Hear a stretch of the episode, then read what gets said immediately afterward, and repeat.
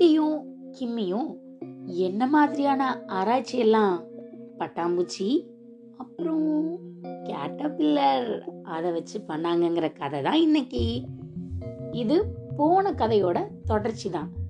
போன கதை கேட்கலன்னா குடு குடு குடு குடு குடுன்னு ஓடி போய் அதை கேட்டுட்டு அப்புறமா வந்து இதை கேளுங்க. இன்னைக்கு கதைக்கு போலாமா?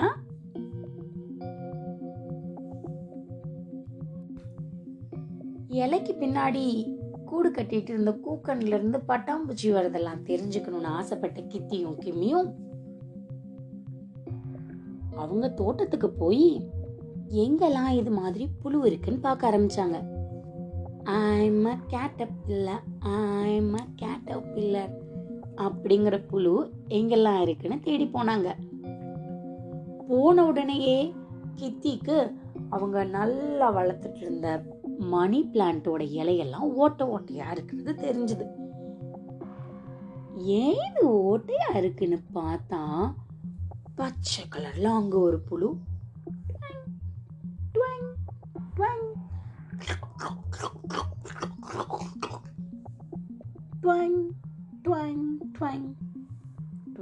நகர்ந்து அச்சக்கு பொச்சக்கு அச்சக்கு பொச்சக்குன்னு இலையெல்லாம் கடிச்சு சாப்பிட்டு வச்சிருந்தது.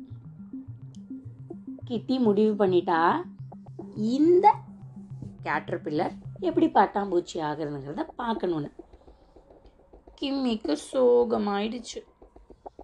நீ மட்டும் வந்த உடனே கண்டுபிடிச்சிட்ட. இப்போ நான் எந்த கேட்டர்பில்லரை போய் பார்ப்பேன்? அப்படின்னு சோகமாக உட்காந்துருந்தா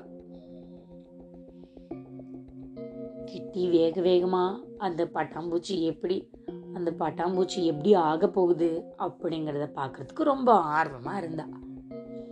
அது அச்சக்க மொச்சக்க அச்சக்க மொச்சக்கன்னு கடிச்சு கடிச்சு இலையெல்லாம் தின்னுட்டு இருந்துச்சு. சோகமாக இருந்த கிம்மிக்கு கண்ணத்தில் கையை வச்சுட்டு பின்பக்க வாசலில் போய் உட்காந்துட்டான் எனக்கு மட்டும் எந்த கேட்டர் பில்லரும் கண்ணுக்கே தெரியல. இந்த கிட்டி மட்டும். வந்த உடனே ஒரு கேட்டர் பில்லரை பிடிச்சி எப்படி இருக்குன்னு பார்க்க ஆரம்பிச்சிட்டான் அப்படின்னு ரொம்ப சோகமா புலம்பிட்டு இருந்தா. கொல்லை பக்கத்துல அவங்க பெரிய முருங்கை மரம் வளர்த்து வச்சிருந்தாங்க. முருங்கை மரத்துல இன்னும் பொந்து போட்ட மாதிரி கருப்பு கலர்ல பெருசா பேட்ச் மாதிரி அப்படி இருந்துச்சு.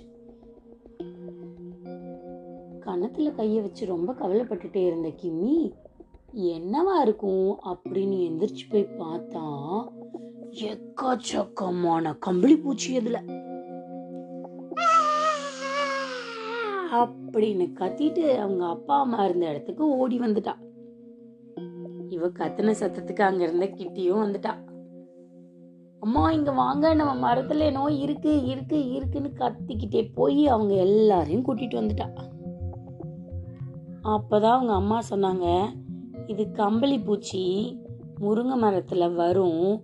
நம்ம ஒரு துணியில் நெருப்பு வச்சு கம்பளை சொருகி அது மேலே வச்சா அதெல்லாம் செத்து போயிடும். அது பக்கத்தில் போகாதீங்க. உங்கள் மேலே பட்டா அரிக்கும் அப்படின்னு அவங்க அம்மா சொன்னாங்க. கம்பளி பூச்சியா? அது எப்படிம்மா இங்கே வந்துச்சு? அப்படின்னு கிட்டி கேட்டா. அவங்க அப்பா இது கம்பளி பூச்சி தான் இதை இப்படியே விட்டா கூடு கட்டி பட்டாம்பூச்சியா போயிடும். அவங்க அப்பா இப்படி சொன்ன உடனே கிட்டி கூக்கிமிக்கும் என்ன அது? இது பட்டாம்பூச்சியா போயிடுமா? அப்படின்னு ஆச்சரியமா கேட்டாங்க. அப்புறமா கிம்மி கொஞ்சம் கொஞ்சமா கவனிக்க ஆரம்பிச்சதுக்கு அப்புறம் தான் தெரிஞ்சது. வெளிப்பக்கத்து ஜன்னல் முனையில கேணி கிட்ட தண்ணி பிடிக்கிற இடத்துல அது மாதிரி ஒரு ஒரு கம்பளி பூச்சி தனித்தனியா மேல நம்ம ஒட்டடை அடிச்ச மாதிரி கூடு கட்ட ஆரம்பிச்சிருந்தது. இது என்னதுப்பா அப்படின்னு அவ கேட்டா. அவங்க அப்பா சொன்னாங்க இது ஒன்றும் இல்லை கிம்மி. இப்பதான் இந்த பட்டாம்பூச்சி கூடு கட்ட ஆரம்பிச்சிருக்கு.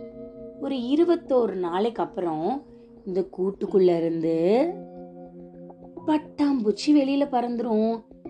என்னப்பா சொல்றீங்க? பட்டாம்பூச்சி கூடு கட்ட ஆரம்பிச்சு பட்டாம்பூச்சி பறந்துடுமா? அப்படின்னு கேட்டா கிட்டி. ஓஹோஹோ நான் அப்படி சொல்லிட்டேனா? இல்லை இல்லை. இந்த கம்பளி பூச்சி இதுவும் ஒரு வகையான கேட்டர்பில்லர் தான். இந்த கம்பளி பூச்சி இப்போ கூடு கட்டியிருக்கு. இந்த கூட்டுல இருந்து பட்டாம்பூச்சி வந்துடும் அப்படின்னு அவங்க அப்பா சிரிச்சுட்டே சொன்னார். இப்போ கிட்டிக்கும் கிம்மிக்கும் வேற வேற விதமான கேட்டர்பில்லர் கிடைச்சிருச்சு. இதுக்குள்ள இருந்து எப்படி பட்டாம்பூச்சி வருதுங்கிறத பார்க்குறதுக்கு ரெண்டு பேரும் ரொம்ப குதூகலமா காத்துட்டு இருந்தாங்க. தினம் வெளியில போகும்போதெல்லாம் அந்த மணி பிளான்ட்டுக்கு தாண்டி அது எப்படி கூடு கட்டுது அப்படின்னு கிட்டியும் இந்த பக்கத்துல ஜன்னலுக்கு மேல கூடு கட்டிட்டு இருந்த இடத்துல நூலாம் பட படிஞ்ச மாதிரி இருக்கிறத கிம்மியும் தினம் கவனிக்க ஆரம்பிச்சாங்க. கடைசியா பார்த்தாலும் கிம்மி வந்து ஏற்கனவே கூடு கட்டியிருந்த கம்பளி புழுவை தானே பார்க்க ஆரம்பிச்சான். சில நாட்களுக்கு அப்புறம் இத்தனோண்டு ஓட்டை போட்டு ஒரு மண்டை மட்டும் வெளியில வந்துச்சு. கருப்பு கலர்ல ஒரு மண்டை.